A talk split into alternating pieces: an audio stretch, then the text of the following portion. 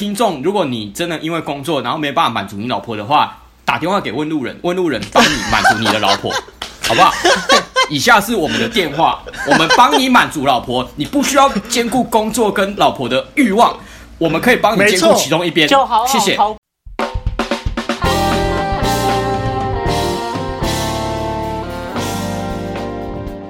嘿呦，大家好，大家好，欢迎回到《问路人人生指南之被讨厌的勇气》。第五页的终极，终极，终极问路人，开始弹吉他，对抗火焰使者。好，白痴哦，今天我们要讲的章节是从工作狂是人生的谎言，讲到甘于平凡的勇气。页数呢是两百五十一页到两百六十八页。那，这次会由白马帮大家大致梳理故事的脉络，我们一样会对故事的内容做出反应，最后则是我们的心得总结时间。那开始之前，不要忘了按赞、订阅、分享给你身边所有的朋友，还有最重要的就是欢迎抖内给我们陪我们熬夜录音哦。OK，那就开始啦。好的，上一半我们有提到关于接纳自我、信任他人，还有贡献他人这一个一体三面的东西。那接下来年轻人他就有疑虑了，他说：“ 我是承认我自己没有勇气接纳自我跟信任他人啊，但我觉得责任应该不是只有在我身上吧？那些不讲理跟无缘无故就攻击我的人啊，难道就没有问题吗？”好，哲学家认为说，确实啊，这世界上并没有说大家都是好人啊，所以人际关系中所发生的种种不愉快想法，哎，想必很多啦。那必须要记得一件事情啊。只有发动攻击的那个人才是有问题的，绝对绝对不能说是大家都错了，因为有些人啊，他们只要一发生事情，就会觉得说哦，全部都错了，大家都这样啊，每次都这样，这就是一种缺乏人生协调的生活方式啊。其实听起来还蛮眼熟的啦，因为在我小时候就很多大人都是这样讲话，就是会觉得呃，今天如果小孩子做错事情，然后明明就只有。做错这一次，然后就会说干，嗯，不不，大人不会讲他话，就是说啊，你每次都这样子啊，每次都出门就买饮料回来啊，伤身体啊什么的，哪有每次？那小孩就会觉得哪有每次，你都乱讲。反正我小时候就习惯了啦，因为很多人都这样。哲学家这个在我之前介绍的那个正向聚焦里面，那个作者又说到，你在跟小孩子讲话的时候啊，你就不要跟我们讲说什么啊，你每次都这样啊，你一直都这样，然后小孩子就会很不爽，他就会，哎，那他就故意这样，你反而就是应该看到他们那个就是比较好的地方，对对对对。那哲学家就说，这就是缺乏人生协调的生活方式啊，这有点以部分来评论全部啦，以偏概全的意思啊。所以他举了一个例子啊，就是说犹太教的教导中啊，有这么一段话：假设你有十个人，其中一个人不论发生什么事情都会批评你，他就是不喜欢你啊，啊你也不喜欢他。但是这十个人里面有两个人和你合得很来，可以成为很好很好的朋友。那剩下的七个人呢，就是比较中庸，就是不特别属于哪一边。那好，今天各位听众，你仔细思考一下，就是假设你身边有这十个人。你会特别注意哪些人？那哲学家他说，对于人生协调不不完全的人，就是缺乏人生协调的那些人啊，他们就会把重点聚焦在那个讨厌你的人。可是明明就有两个人喜欢你啊，可是他就是看不到，他甚至会认为说全部的人都讨厌他。好，他举了一个例子，有口疾的人。他就会觉得说，大家都一直嘲笑他。那其实身边很多人，他们并不认为说口疾是什么问题，但是那个口疾的人，他可能就会戴着有色眼镜，认为说人家可能只是跟他聊天，然后笑了一下，那那个人可能就会认为我的口疾又被笑了，干怎么这样？我被笑了，干我知道我屌很大，你不要看着我一直笑啦，这很尴尬。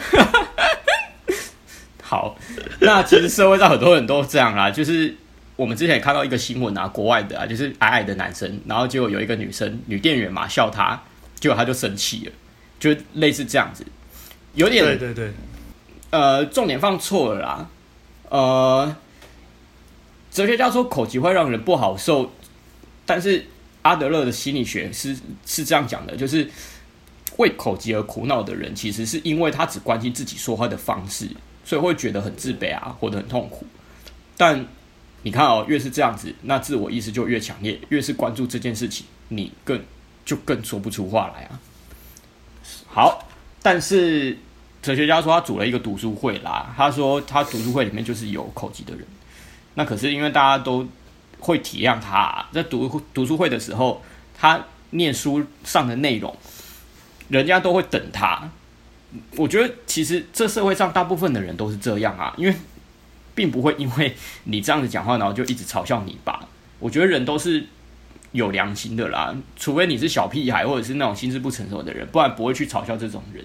可是口疾的人有时候可能会，就像刚刚讲的，缺乏人生协调啊，然后。从小到大的习惯就是一直被嘲笑，所以就变成是，干大家都在笑我，这样子，这样子就不好了。所以他就会，他就说这种人是误把焦点放在无关紧要的一小部分呐，就是用那种狭隘的观点来评论全世界。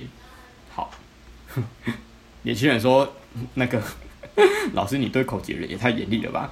哲学家居然说，哲学家居然说，那当然呢。他说。我我看到这边我还蛮好笑的，我觉得蛮好笑。他居然说，对啊，那当然我就是对口疾的人很严厉啊。我觉得口疾的人就是不应该这样子以偏概全。不应该有这种问题。好，那年轻人就叫哲学家举别的例子啊。哲学家说，好啦，那就工作狂吧。工作狂也是啊，他是一种只专注在生活某一面向的人。呃，怎么说呢？其实很多人啊，呃，出了社会以后。常常用工作忙的借口，然后来逃避生活中其他面向的责任，像是很多人超多，好不好？很多人工作就是可能每天加班，然后加班到很晚，所以就用这个理由来说，那个我现在没有办法陪陪我家人，没办法陪家庭，就是可能一个大男人，然后他工作每天都加班到晚上十点十一点，然后回家的时候确实就是洗完澡没有时间就陪老婆，也没有办法陪小孩，那那个老婆小孩可能想要出去玩。想要希望利用假日的时候出去玩，那这位大男人他可能就会说不行，我还是要忙工作。但在哲学家的眼中，这个就是以工作为借口，然后逃避生活的其他面向的责任啊。因为阿德勒是这样讲的啦，生活原本就应该要对家事、养儿育女啊、交友啊、兴趣啊都要付出关心，不能只专注在某一部分。哇，其实我看完这个，我觉得就是。还蛮警惕的，因为我觉得如果没有看到这个，我可能也会就是变成像他讲的那种工作狂，因为确实啊，很多人都会拿这个来当借口，嗯，甚至很多人不认为这个是个借口啊，就会觉得说啊，干我就真的工作忙啊，我哪有时间去做其他的事情？可是确实生活不是只有工作这个面向啊，重点是你要怎么去调配你对于每件事情的关注的比例，而且。其实人的潜力是很大的。我看完这个之后，我我觉得，其实你要兼顾工作、家庭跟兴趣、交友是有可能的，只是看你愿不愿意而已。就要调配啊。对啊，其实我以前我以前就经历过类似的状况啊，就是最早的时候，记得是研究所的时候，那个时候就学长问我要不要接一个那个国中国文的家教，那那个时候我在赶论文啊。好，反正那个时候就有朋友就是跟我说，那你就接啊，你不是就是想要，因为我当时还在就是准备考教职这样，那那个时候又同时想要赶论文，那连我我那个时候就是以赶论文这个工作为理由，说就是不想要去接那个那个 代理教师的工作，可是那个时候就有朋友跟我讲，就说你是白马欸。你你觉得你没有办法兼顾这两个吗？其实从那个时候开始，我就有意识到说，哎、我是不是为了逃避？其实我不想要去接另外一个补补补教的工作，然后去用赶论文这个来当做借口。其实两个同时并行是可以的啦，对啊。不过后来，因为我后来决定没有要走教职了，所以我后来还是转型赶论文的啦。但是这件事情给我给了我一个警惕，就是。我们确实常常在不自觉当中，用某一件面向来当借口，说：“哦，我今天只想做 A 而不想做 B。”但实际上，人是有潜力兼顾每一个面向的，真的是看你有没有心啊。对，所以哲学家他所说的工作狂，就是有一点在逃避人生中的其他责任、其他面向的任务啊。对对啊，因为我们前几页有提到，人生的任务不是只有工作而已啊，还有交友嘛，还有一个是什么？对啊，就是很多任务啦。那所以哲学家又说，工作不是只局限在公司上班而已啊。所谓的工作，如果你广义去看的话，家里的工作、养儿育女，然后地区社会的贡献，还有你对于自己的兴趣，其实都可以算是工作。嗯，广义的看法是这样子啦。那如果你只有就是考虑公司的工作的话，那很明显就是缺乏人生协调啊。嗯，好。而且我觉得刚刚哲学家不是讲到说，就是很多人会把工作狂、工作很忙拿来当做借口嘛？我想到有一种状况也是，他们很常拿工作很忙当借口，就是你回到家，这个男主人回到家，然后女主就躺在床上，然后就用脚勾着男主人，所以我想要的时候，他就哦，工作很忙啊，很累，然后已经起不来。妈的，其实在外面就已经偷吃，不知道干了多少小三了。哦，那那这样子好了啦，如如果就是拿工作当借口，如果听众，如果你真的因为工作然后没办法满足你老婆的话，打电话给问路人，问路人帮你满足你的老婆。好不好？以下是我们的电话，我们帮你满足老婆，你不需要兼顾工作跟老婆的欲望，我们可以帮你兼顾其中一边。就好好谢谢。逃避你人生的责任吧。哎，没办法，没错没错。问路人就是要做这种，我们就是这么的大家就是这么的有爱心啊，都会兼顾到了。没错。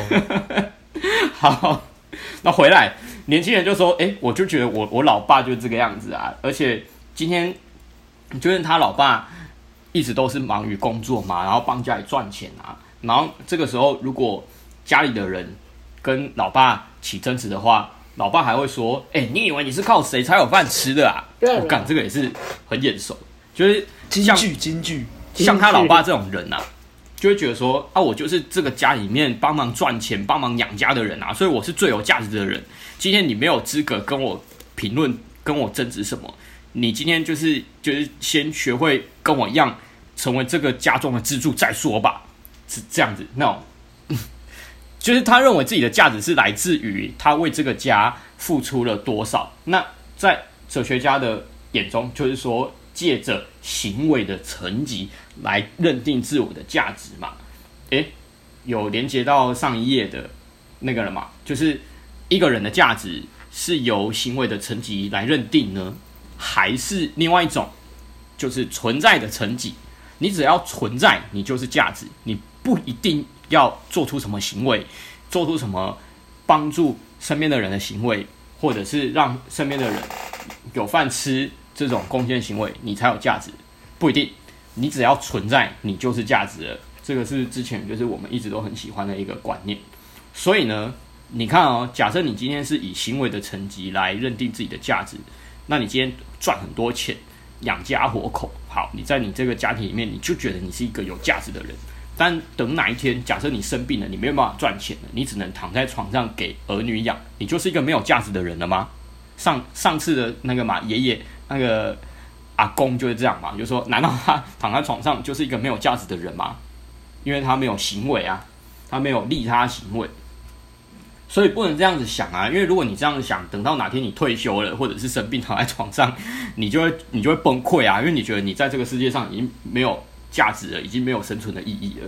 那诶、我觉得白马刚讲到这个，就是刚刚说卧病在床那个阿公，让我想到前阵子有个例子，就是最近不是因为疫情，所以大家没办法出门嘛，然后不是有些家庭都会请那种外劳来照顾阿公阿妈嘛，像我家之前也有就请那种外劳来照顾。阿公阿妈，然后前阵就是有个新闻是，现在因为疫情的关系，所以这些外劳原本有一些出门娱乐的行为，但现在也不太方便出门了。就那个外劳就跟那个就睡了那个阿公就对了。跟那个阿公发生关系，睡了那个阿公。这个新对这个新闻是说，就是家人发现那个阿公怎么最近好像都很累，气喘吁吁，然后对，然后就带去 带去医院检查，然后也没有什么异状啊。就他们就在阿公的房间装监视器，然后发现那个女外劳都会来骑阿公，然后阿公就很高兴。所以你看，这就就是存在的层级呀。这阿公他只是存在在那里，然后女外劳就会很开心嘛。我我怎么感觉好像看到我们的未来，就是我们退休生活之后，就是像那个阿公一样。不好意思，不好意思。哎、欸，真的哎、欸，从从从年轻到老都是在服务人群，嘿，都在服务女性啊，真是没有办法啊。这这可能是我们的天职。对啊，没办法，那个使命，我们是很有使命感的。谢谢。好好，好，OK。所以那个年轻人啊，他就说，那上一次讲的那个存在的层级就是价值，这样他好像就有点懂了哦。那哲学家就说，来哦，你看。如果是以行为的层级来接纳自我，或者是以存在的层级来接纳自我，那种感觉是不同的。那这又牵涉到了变得幸福的勇气。好，那所以就进入下一章，由这一瞬间开始变得幸福。好，那因为年轻人他说，诶，老师说过，所有的烦恼都是人际关系上的烦恼，所以换句话说，我们的幸福也是在人际关系之中嘛。那他有一个疑虑就是。有这么简单吗？幸福就只是良好的人际关系吗？我们这一辈子就只是为了这么一点点的安乐和喜悦吗？有这么简单啊？哲学家他就举了一个例子，就是他之前去听一个演讲，就是关于阿德勒心理学的演讲，讲师叫做奥斯卡克利斯汀森，那个是阿德勒的嫡传弟子。他讲了一句话，他说：“ 今天在场听过我这番话的人啊，从这个瞬间开始就能变得幸福。如果没有听到的话。”将永远得不到幸福。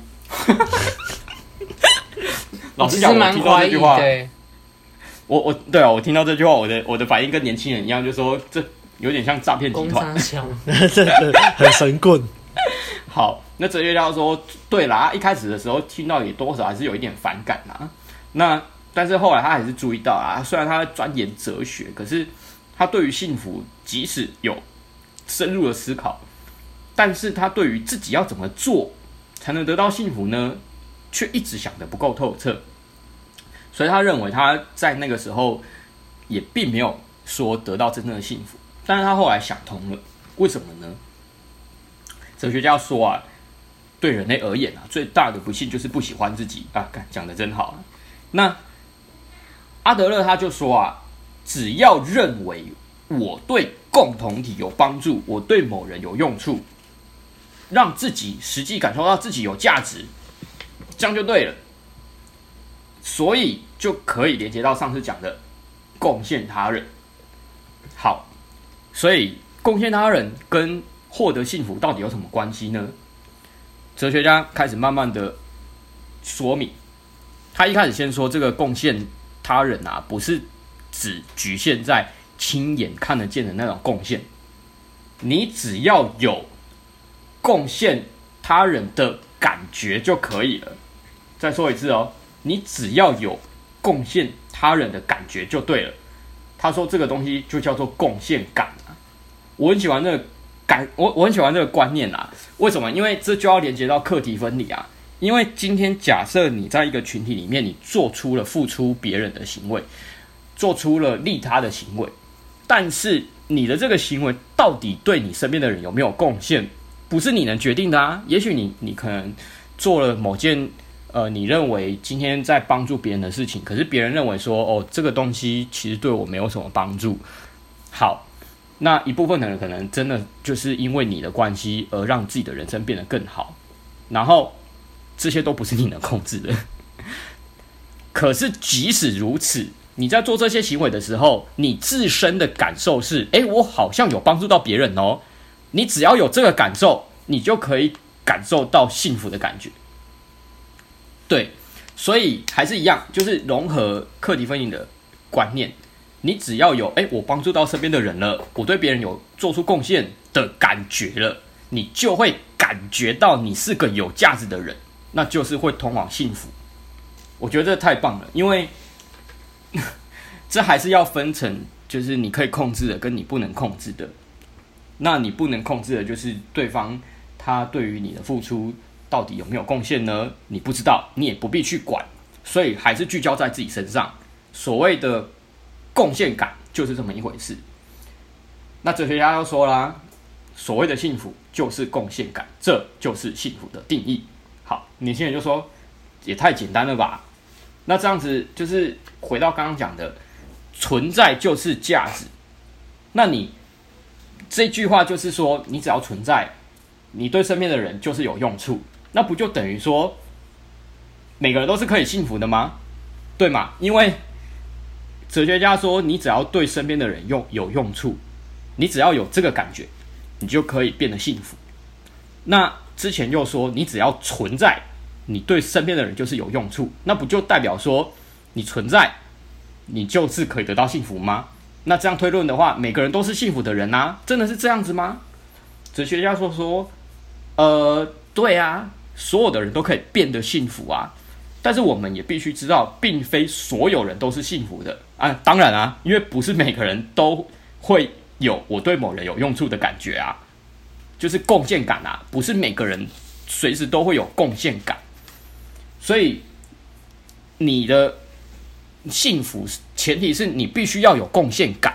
虽然你存在在这个世界上，对别人是有用处的，可是如果你没有这种感觉的话，如果你自身感受不到其实你是有用处的这个感觉的话，其实你还是还没得到幸福。所以重点就是，当你存在的时候，你透过某种方式感受到你对身边的人是有用处的，是有贡献的，你有了这个感觉。你就可以变得幸福。好，那问题就来了哦。大家听到这里应该知就知道一个问题，就是这年轻人问的。所以到底要怎么样让自己有所贡献感？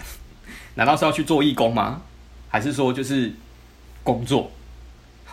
好，这个时候我觉得这个哲学家就很贼，他真的超贼的。他出了一个陷阱，他说：“ 所以喽，你看嘛，之前我们讨论过认同的需求，那。”呃，对于我这个不应该寻求认同的主张啊，你却表示认同的需求是一种普遍性的需求，对吗？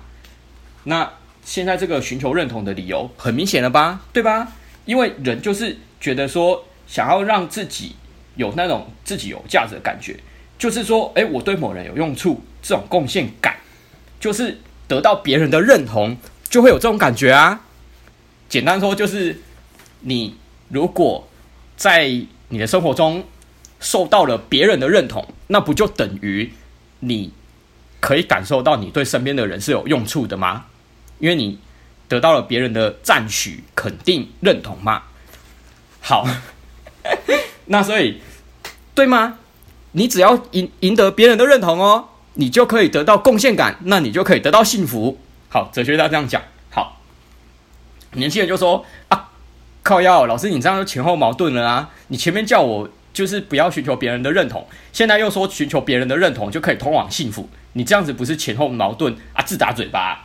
好，哲学家又说，你忘了一件重要的事情：如果获得贡献感的手段是获得他人认同的话，那你就必须依照别人的期望走下去，你的人生就是一直在迎合别人的期望。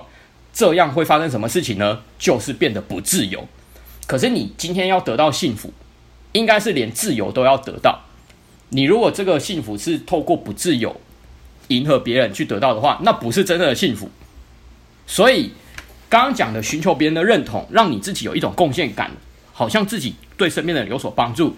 这这个表面上看起来没错，但是那是一个捷径，就是最快让自己觉得自己有用处的方式。那个是一个捷径。但并不自由啊，这样有懂吗？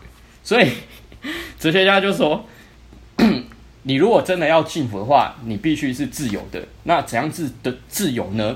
就是当你有贡献感的时候，你不会想要寻求别人的认同，因为一个真正懂得有贡献感的人，他是不会去寻求别人的认同的。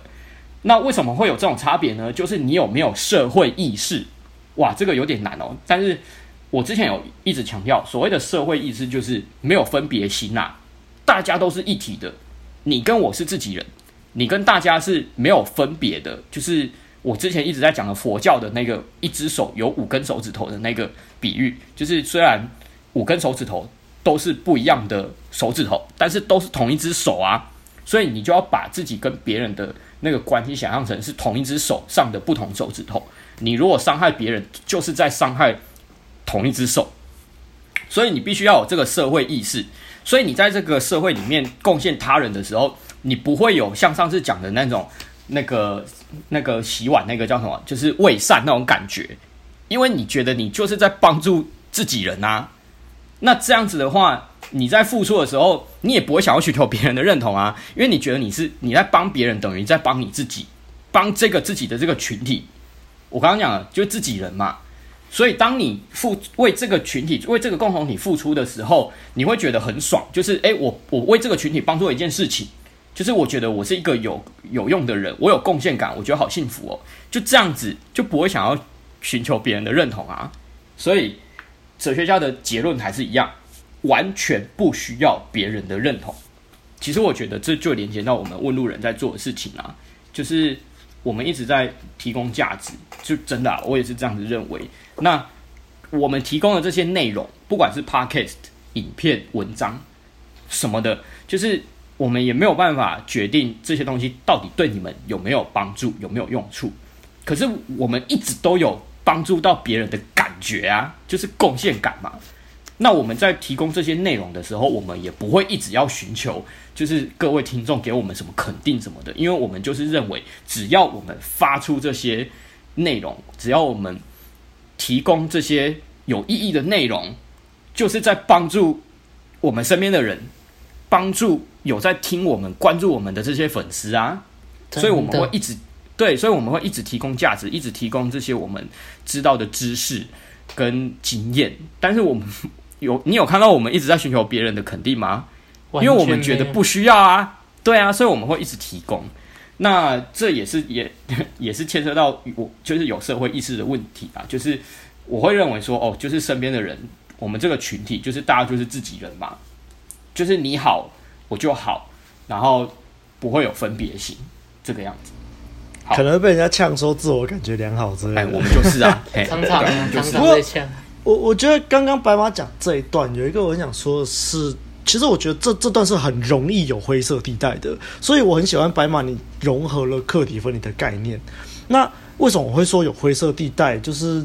呃，像是有些父母可能也常常说什么啊，我是为你好，我是为你好，然后他们也觉得自己很有贡献感啊，他们也觉得自己有帮助到别人啊，但是他们就是没有做好课题分离，对他们介入别人课题，他就是一直对，他们可能觉得说自己很有贡献啊，我有帮助到你啊，啊，你怎么还不知感恩？哎，他们讲不知感恩的时候，他们也是在寻求别人的认同啊，没错，所以他们除了没有做好课题分离，他们又寻求别人的认同，没错。那你真正要有贡献感，其实不是这样，而是你真的有，就是有做出一些贡献，那。别人有没有受到帮助，那可能就是别人的课题。这样对，没错。所以这个这这这这真的很灰色地带啊！所以要懂前后的概念，你才能贯通起来。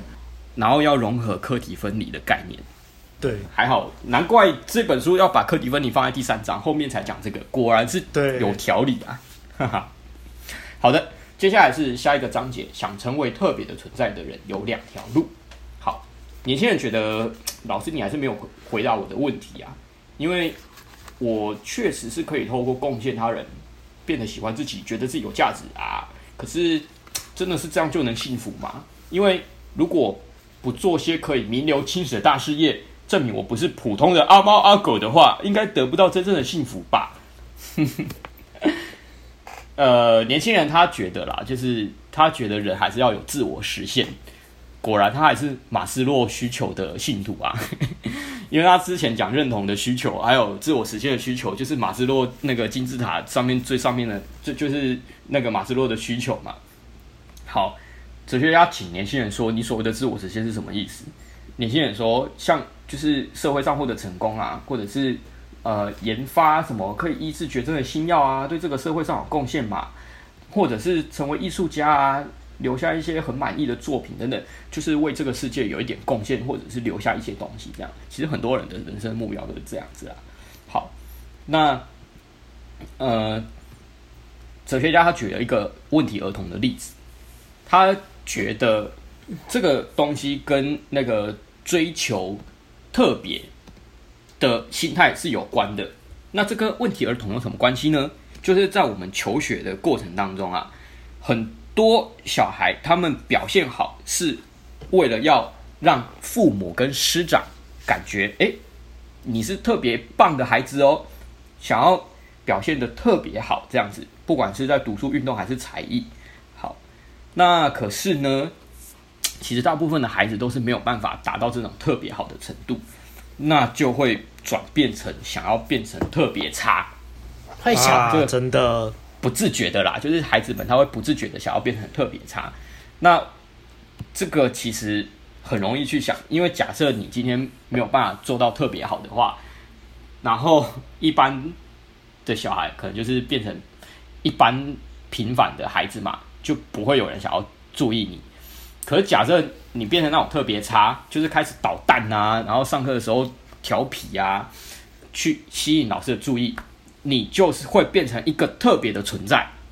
因为这样子你才可以吸引到别人的注意啊，不然根本没人看得到你。这个真的是太多人的求学过程都是这样子。我其实自己小时候也也曾经有过这样，就是小时候会为了吸引班上喜欢的女生的注意啊，就是会开始在。那个同学的座位上面乱丢橡皮擦，那 个第两百六十四页上面说，有些小孩会在课堂上乱丢橡皮擦，发出噪音，妨碍上课。这个错的确会引起老师或同学们的注意吧？我小时候就是为了吸引喜欢的女生的注意，我就真的做这件事情。对啊，因为你如果不做什么事情的话，就人家就会觉得你就是一个同学而已啊，就没有人，平平没有人会注意到你啊，没有人记住你的名字。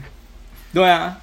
但确实是不自觉的啦，因为小时候小屁孩哪懂啊，就只会觉得说干就是就是想要让那个女生看到我啊这样子。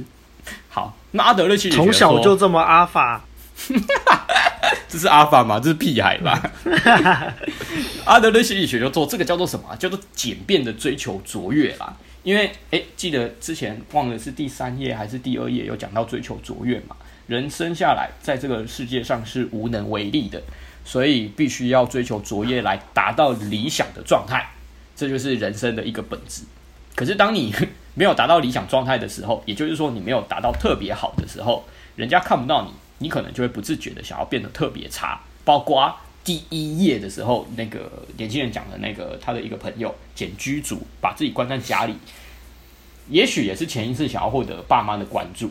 对啊，为什么呢？因为平庸实在是一件太可怕的事情了啊！如果不被人注意到的话，我就是一个就是人群中的一个不起眼的一个小例小人小例子而已，就会觉得这种事情好可怕哦，就是会被人忽略，被人当空气这样子，是一件很可怕的事情。其实说说实在的，也也听过蛮多人有有过类似这种，就是怕被别人看不到这种心情啊。我之前那个有有一任女朋友，她就曾经跟我讲过这样，就是她其实不想要被班上的人或者是老师就是看不到自己，所以他会特别去努力去去做一些事情，然后让自己变得很强这样子，对，然后就过头了，嘿，就过头了。所以啊，每个人都想要成为特别的存在啊。那有些小孩呢，他们就是变得特别差的时候，父母跟师长就会一直责骂，一直责骂。可是却没有用，没有办法阻止这个行为，为什么呢？啊，因为你一直责骂他，就是一直一直满足他被关注的需求啊。关注吗？对啊，你一直骂他，他就是一直获得被关注的需求啊，所以他那个那个行为会更加强，因为那等于是变相的鼓励啊，变相的鼓励他继续去做这些事情。对啊，因为他如果不继续做这些事情，他就受不到关注。那他如果继续做这些事情，哎，你骂了他，他他的。潜意识里面觉得说，哎、我我在这个群体里面是特别的人，我受到关注就会很爽，就会继续做，所以 根本根本就阻止不了啊！你这样一直责骂他，你你你根本就是变相的加强他的这种行为而已。好，然后年轻人就就很很聪明，他想到之前讲的那个报复，哎、欸，对耶，这个是不是跟那个对父母的报复有关联？没错，哲学家说。这个报复很容易和简便的追求幸福扯上关系，因为报复可以造成对方的困扰，又可以显现出自己的特别，就是有两种用处，所以非常的好用。好，那到了下一章，甘于平凡的勇气。呃，好，所以年轻人就说，既然这样子的话，就是呃，可是大部分的孩子，大部分的人都没有办法做到特别好啊，那难道就是没有做到特别好的人？就是要变得特别差吗？哲学家说，这些变得特别差的孩子啊，就像苏格拉底的那个悖论一样，无人自愿为恶，因为那些呃行为特别差的孩子，例如说呃会暴力啊，或者是窃盗啊，或者是抽烟喝酒这些那那种孩子问题学生，他们其实都是在完成他们所认定的善行呐、啊。诶，这个大家如果记得我们之前讲的善，就是那个嘛，就是自己觉得对自己有用，诶，那就连接起来的。对啊，所以那些人继续做出这些脱序行为，就是在完成他自己认定的善、啊。好，那年轻人就说：“干这真的很扯啊！就是哪有每个人都是这样？” 那哲学家说：“所以喽，阿德勒心理学有一个很重要的观点，就是你必须要有甘于平凡的勇气。”居然。因为很多人都叫我们不要甘于平凡，不要做一个平凡平庸的人。这里居然说我们要有做一个平凡的人。对啊，其实我之前看到标题的时候，我也觉得很讶异，想说，哎，这本书怎么教大家要甘于平凡？好，这里必须要理清一个概念啊，就是平凡不是无能。因为很多人认为说平凡平庸就是哎没有能力啊，就是一个很弱的人，很烂的人，就是一个废物。但是这里。并不是这里所谓的甘于平凡的勇气，是说你没有必要刻意让自己显得特别，没有必要刻意夸耀自己的优越性，不需要啊，你只要接纳自己就好了。诶，对吗？上个礼拜讲的接纳自己，好，所以很多人他们不想要接受平凡，是因为说，诶，我是不是平凡就是我就很烂啊，我就是无能，就不是啊，不是，必须再强调一次。甘于平凡，它的本质意义是我们没有必要刻意夸耀自己的优越性。好，可是年轻人他还是不太懂啊，因为他觉得说，我们是人生在这个世界上，不就是要往更好的理想迈进吗？像是拿破仑啊、亚历山大啊、呃、爱因斯坦、马丁路德这些人，那甚至是老师你喜欢的柏拉图跟苏格拉底。他们都是愿意接受平凡的吗？应该不是吧？那如果，老师你要叫我们甘于平凡，那不是等于放弃远大的目标吗？嗯，放弃远大的目标。所以哲学家说，所以你的意思是说，人生必须要有远大的目标吗？年轻人说啊，不然呢？其实这里就是有一个很大的问题啊，就是呃，为什么哲学家对于那个一般人认为的，你要追求未来的某一个远大目标这件事情，其实呃是有疑虑的。那至于为什么呢？就要讲到接下来的关于当下的力量。那至于当下的力量是什么呢？下个礼拜了。对，下个礼拜最后的五章其实讲的都是当下的重要性，我觉得非常的棒，就是我最喜欢的一个桥段。那就下礼拜再跟大家做解释喽。嗯哼。好了，那我们这一集就到这边结束喽。所以，所以下礼拜，所以下礼拜就要讲当下的力量了吗？就是艾克哈特·托勒的那本书。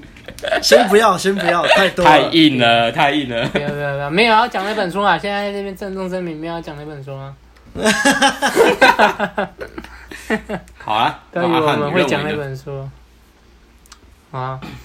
其实到第五页这个后面哦，真的是每一章都让人家觉得说到底在攻三小。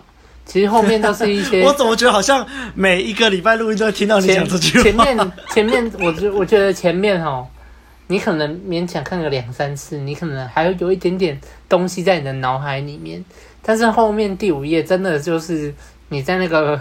如果你第一次看，你会觉得你在茫茫大海里面，看我到底看了什么东西？其实后面的第五页的东西都是在把前面的东西慢慢的一个一个的串联起来，然后就是把它全部连接在一起，慢慢的那个轨道就慢慢出来。所以大家不妨就是再多多多读前面的一些东西，多看看，哦，来看第五页的时候会慢慢的。清晰一点，嗯，那讲到说工作狂是人生的谎言，其实讲直接一点，就是你拿工作来逃回避人生的责任嘛。因为我对这个部部分比较有感，所以我直接来讲这个部分，就是认为说，哎，我就已经有一个很重要的事啊，很正式，就是很正当的一个东西我在做。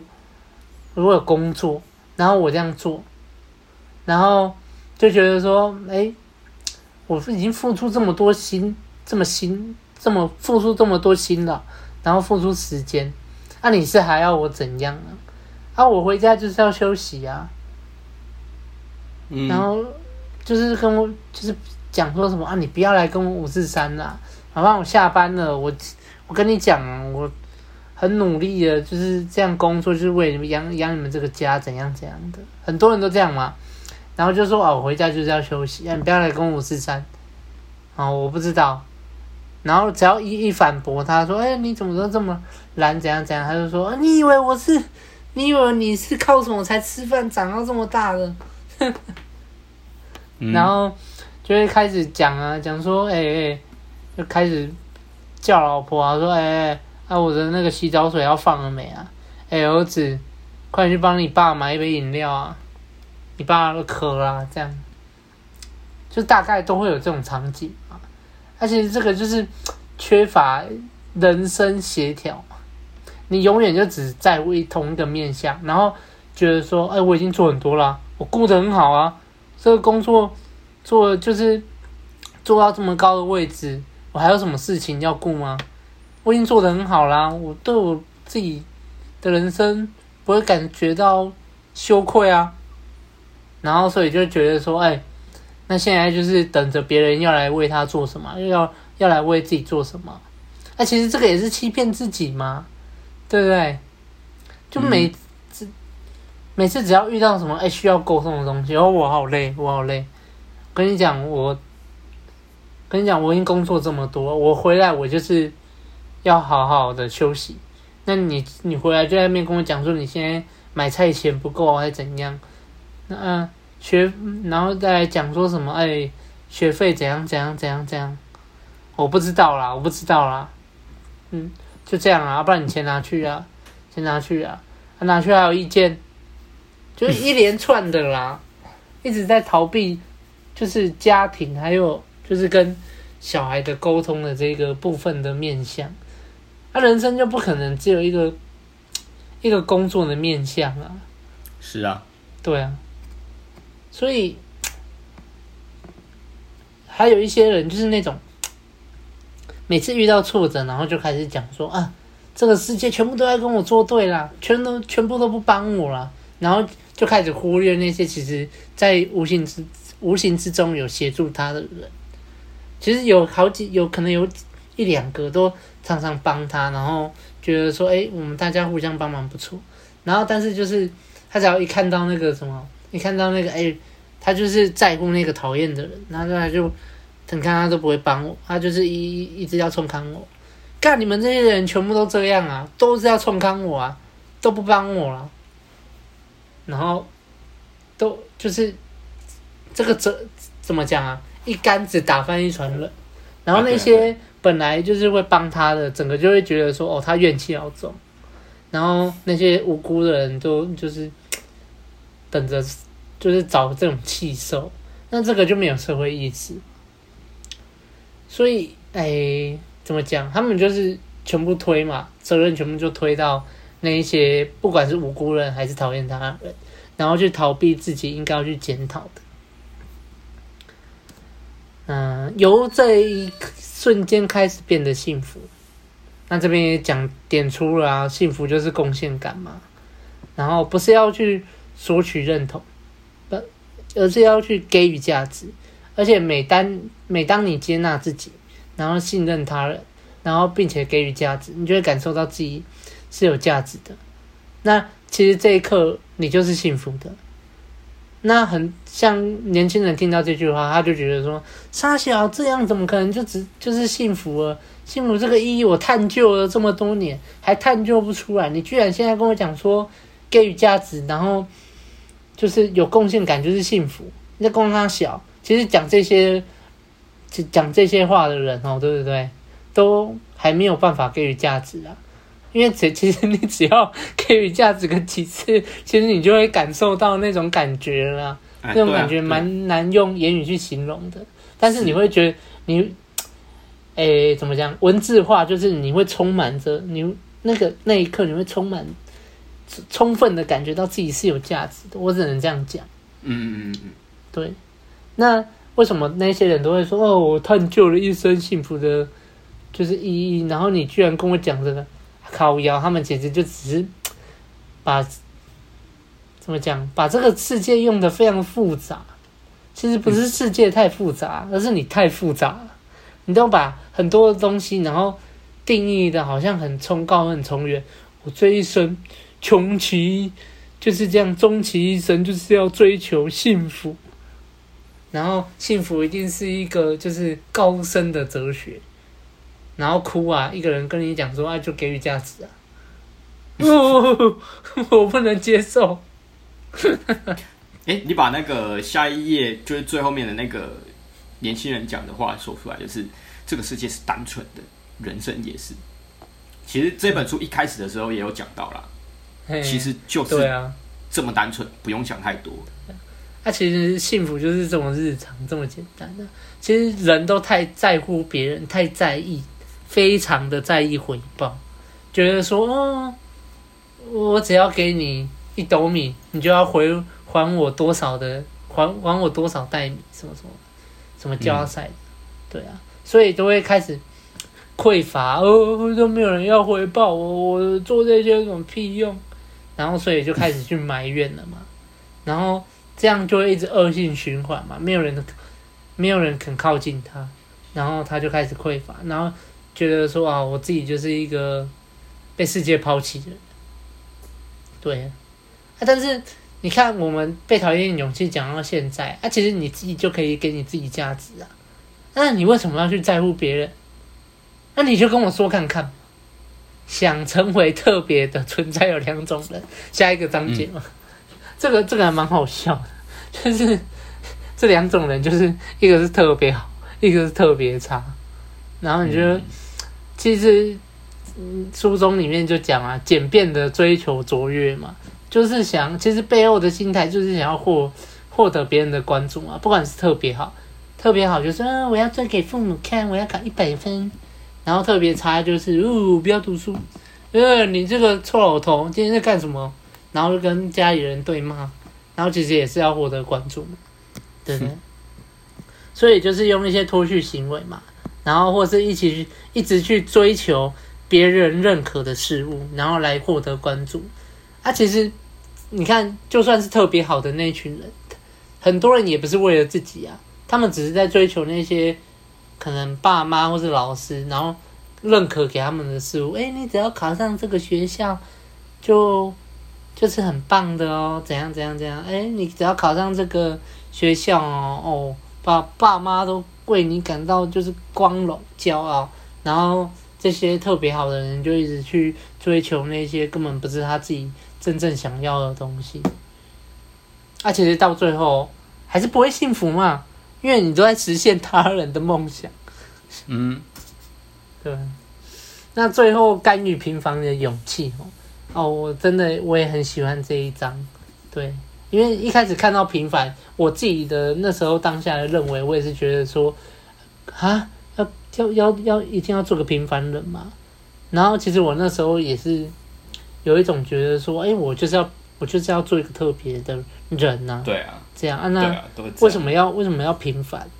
然后对啊，平凡不就代表我自己就是没什么没什么出色的地方，很无能这样？嗯、其实平凡不代表无能啊，而是就是书中里面解释，而是我们没有必要去刻意去夸耀我们的优越性，就是不要每天在那边自己播啦，然后。自己在那边讲，哦，你看我怎样怎样怎样怎样怎样，然后就是这样，那你就没办法像我这样啊，啊没啊没办法啦，我天生就是这样。其实这些人就是，他们就是匮乏的人呐、啊，他们就是想要索取认同嘛。嗯、对啊，但是平凡就只是说，只是说，哎，你知道自己有什么能耐，然后你好好的去看清自己的缺短处。跟自己的长处，那去重视你自己热爱的东西，然后去好好实现你自己的热情就好。嗯，每一个人每一个人都一定有他自己想要去达成的目标。那我们不用去管别人啊，别人可能看我们都会觉得说，哎、欸，这个人好普通哦。但是我们自己心中知道，我们正在走在我们自己的路上，而且对自己来讲，我我最知道我自己的价值在哪里。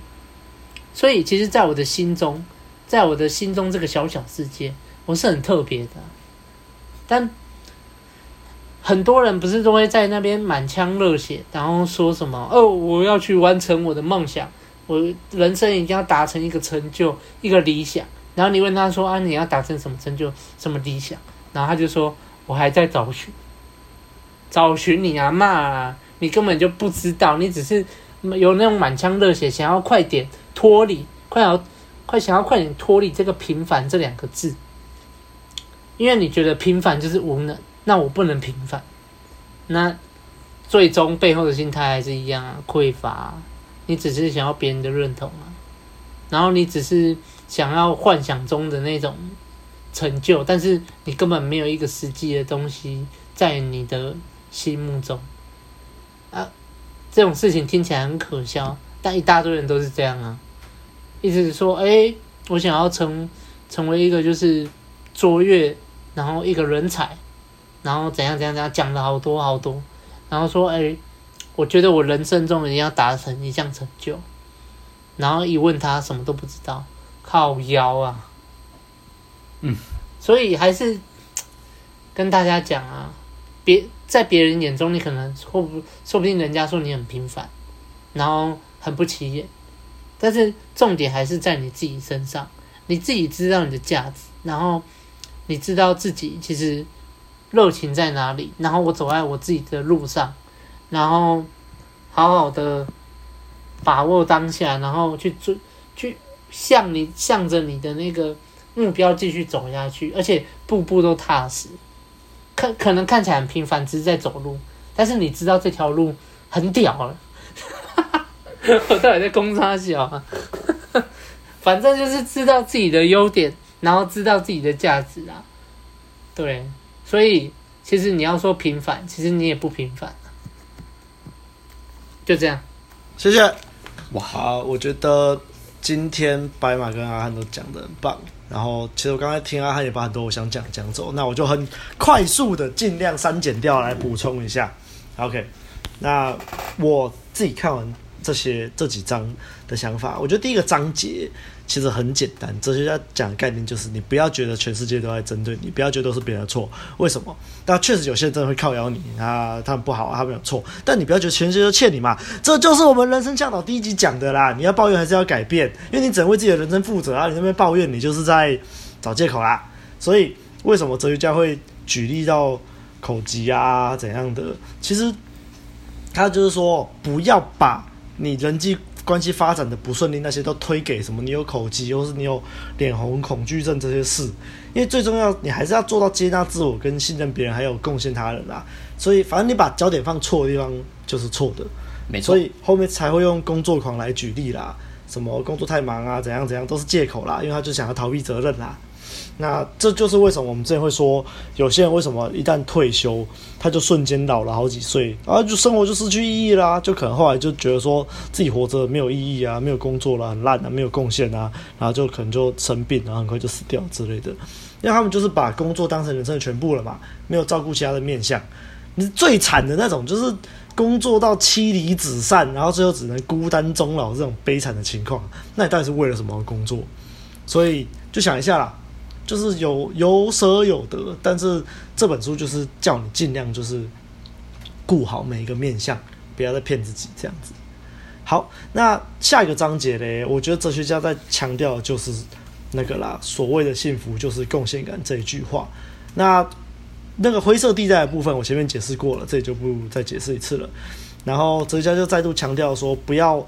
去获得别人的认同啦，因为如果你透过认同获得的贡献感，那就是不自由了。所以总结本章的重点，就还是那句老话，就是给予价值啦。吼，OK，那在下一个章节就是人年轻人说他不想要一辈子在图书馆工作，他想要干大事嘛，想要干大事，可以 可以理解嘛。那反正哲学家在这一章说的就是，我们想要变成这种特别存在的理想，可是又做不到的时候。你就会变成问题儿童啊，你就会朝负面的方向去走。那这其实就是息息相关的啊。呃，如果我们一直在索取价值的时候，啊，我们自己又不够卓越，没有办法获得别人的关注、别人的价值，那你就变让变得让别人头痛，你就可以获得很多别人的关注啦。嗯，所以哲学家才说这叫做简便的追求卓越，既可以造成对方的困扰，又可以显现出自己很特别。所以你看，青春期很多叛逆的小孩就是这样啊。OK，好，那最后一个章节嘛，哲学家说要要甘于平凡的勇气。其实我跟白马还有。阿汉一样了，我看到这段的时候，我觉得干谁要甘于平凡，然后光他小，我就不能接受。然后他后面才解释清楚说，平凡不是没有能力，是不要跨越自己的优越。就好，所以就是不要在那边晒 ego 啦，就是这样啦。对对对对对。但其实我觉得年轻人的反驳也不错啦。他就说，呃，如果这样就是甘于平凡，接受平凡，那拿破仑、亚历山大帝、爱因斯坦、马丁路德、苏格拉底、柏拉图，难道他们都很平凡吗？他们都有伟大理想和目标吧？啊，所以对，其实我非常认同年轻人的反驳啊。那至于哲学家到底要怎么解决这个反驳，那就是留到我们下个礼拜的第五页下集，大家都知道。终于迎来最后一章的最后一集了呀！哇，真的真的啊，这这这个路漫长漫长漫长。那个好啦。甘于平凡这个部分，我觉得我又有一些心得，因为听到你们这样子讲之后，我想起了一些以前的一些事情啦。呃，是以前我曾经看过一个蛮 inner 的部落格的文章，就是在教我们拥抱脆弱，接纳不完美的自己。其实呢，甘于平凡不是年轻人一直在讲的“我就烂”那种很无能的那种感觉，不是这样，是。接纳自己的不完美，我觉得没有人是完美的啊。所以，当你甘于平凡的时候，就代表说你不要因为你自己的 ego 起来了，就想要变得特别，让人家注意到你。当你知道说人没有一个人是完美的的时候，然后你接纳这样子的自己，你就不会想要去特别强调说自己哪里很特别，来去弥补你认为自己某些地方不完美的这种心态。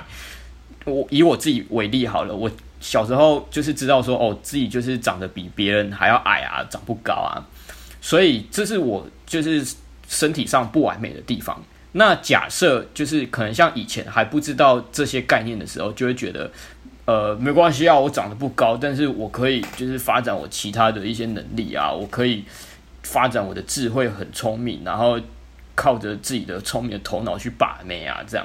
就像我一开始学一点零的时候，就是知道了这些一点零的话术、招式、套路的时候，我我曾经给自己录了一个音啊，然后随就是想要鼓励自己的时候就播放来听。这录音的内容是这样：虽然我不高、不帅、也没钱，但是我有过人的智慧、过人的毅力跟过人的勇气。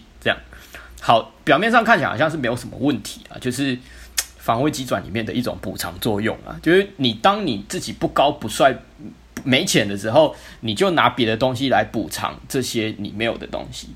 表面上看起来好像很很激励人心，但实际上我今天看到了这个 inner 的这个概念之后，就会觉得说，其实有点那种不甘于平凡，然后就刻意去没有接纳自己啊，对，刻意去强调自己哪里比较强来。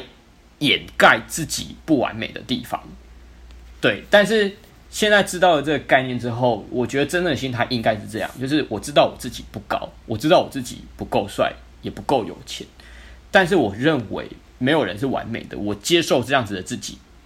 但是我会尽我所能，让现在的我以我自身的努力做到最好，而且我会持续往上提升。我觉得真正的心态应该是这个样子。那如果我在做这些提升的时候，没有人注意到我，那也没有关系，因为我自己知道我一直在正确的道路上行走，没有错。就是我觉得真正的心态是这样，很难做到啦。我觉得，因为大部分的人都还是像刚刚讲的，ego 会起来啊，会想要被大家看到自己特别的地方，简便的追求自我嘛，对啊。可是我觉得就就慢慢调整啊，先从。接受不完美的自己开始做起，对啊，我想说的大概就这样，就真的很 inner 啊，很左派的东西。了解啊，真的真的，我觉得白马这个反馈真的是很好，嗯、就可以直接察觉到啊，之前的想法是这样，然后哎，其实现在就察觉到，其实之前的那个这句话可能有什么误区，对啊，就把它打开来，对对对哎，真的是学以致用，学以致用，真的，真真的是有一种提升的感觉啊，不然就可能就还卡在那种，对啊，一点一次性那种概念，嗯，OK 了，那今天也刚好一个小时了。那喜欢的话，记得按赞、订阅、分享给你身边所有的朋友，也不要忘了到 Apple Podcast 留下五星好评以及留言，我们都会看。当然，更欢迎你透过 First Story 抖内给我们哦，这个功能让你可以抖内兼留言，我们就会在节目上回复你的留言哦。OK，大家下周见，拜拜，yeah, 下周见，拜拜。